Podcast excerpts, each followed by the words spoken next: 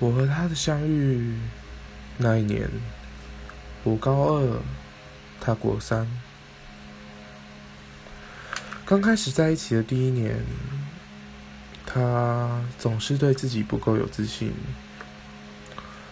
常常喜欢问我，他这样做对不对，这样做好不好，或者是他有时候会问我说，他是不是不应该存在这世上。面对如此负面的想法，我给他的回应是，没有完美的人，只有我们两个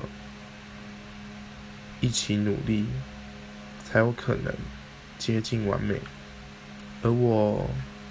就喜欢这样不完美的你。或许是长久以来，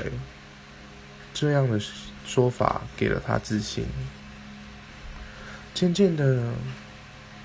他这样问我的次数也少了，我们看似一切都往很完美的路途上进展，就这样顺顺利利的过了第一年。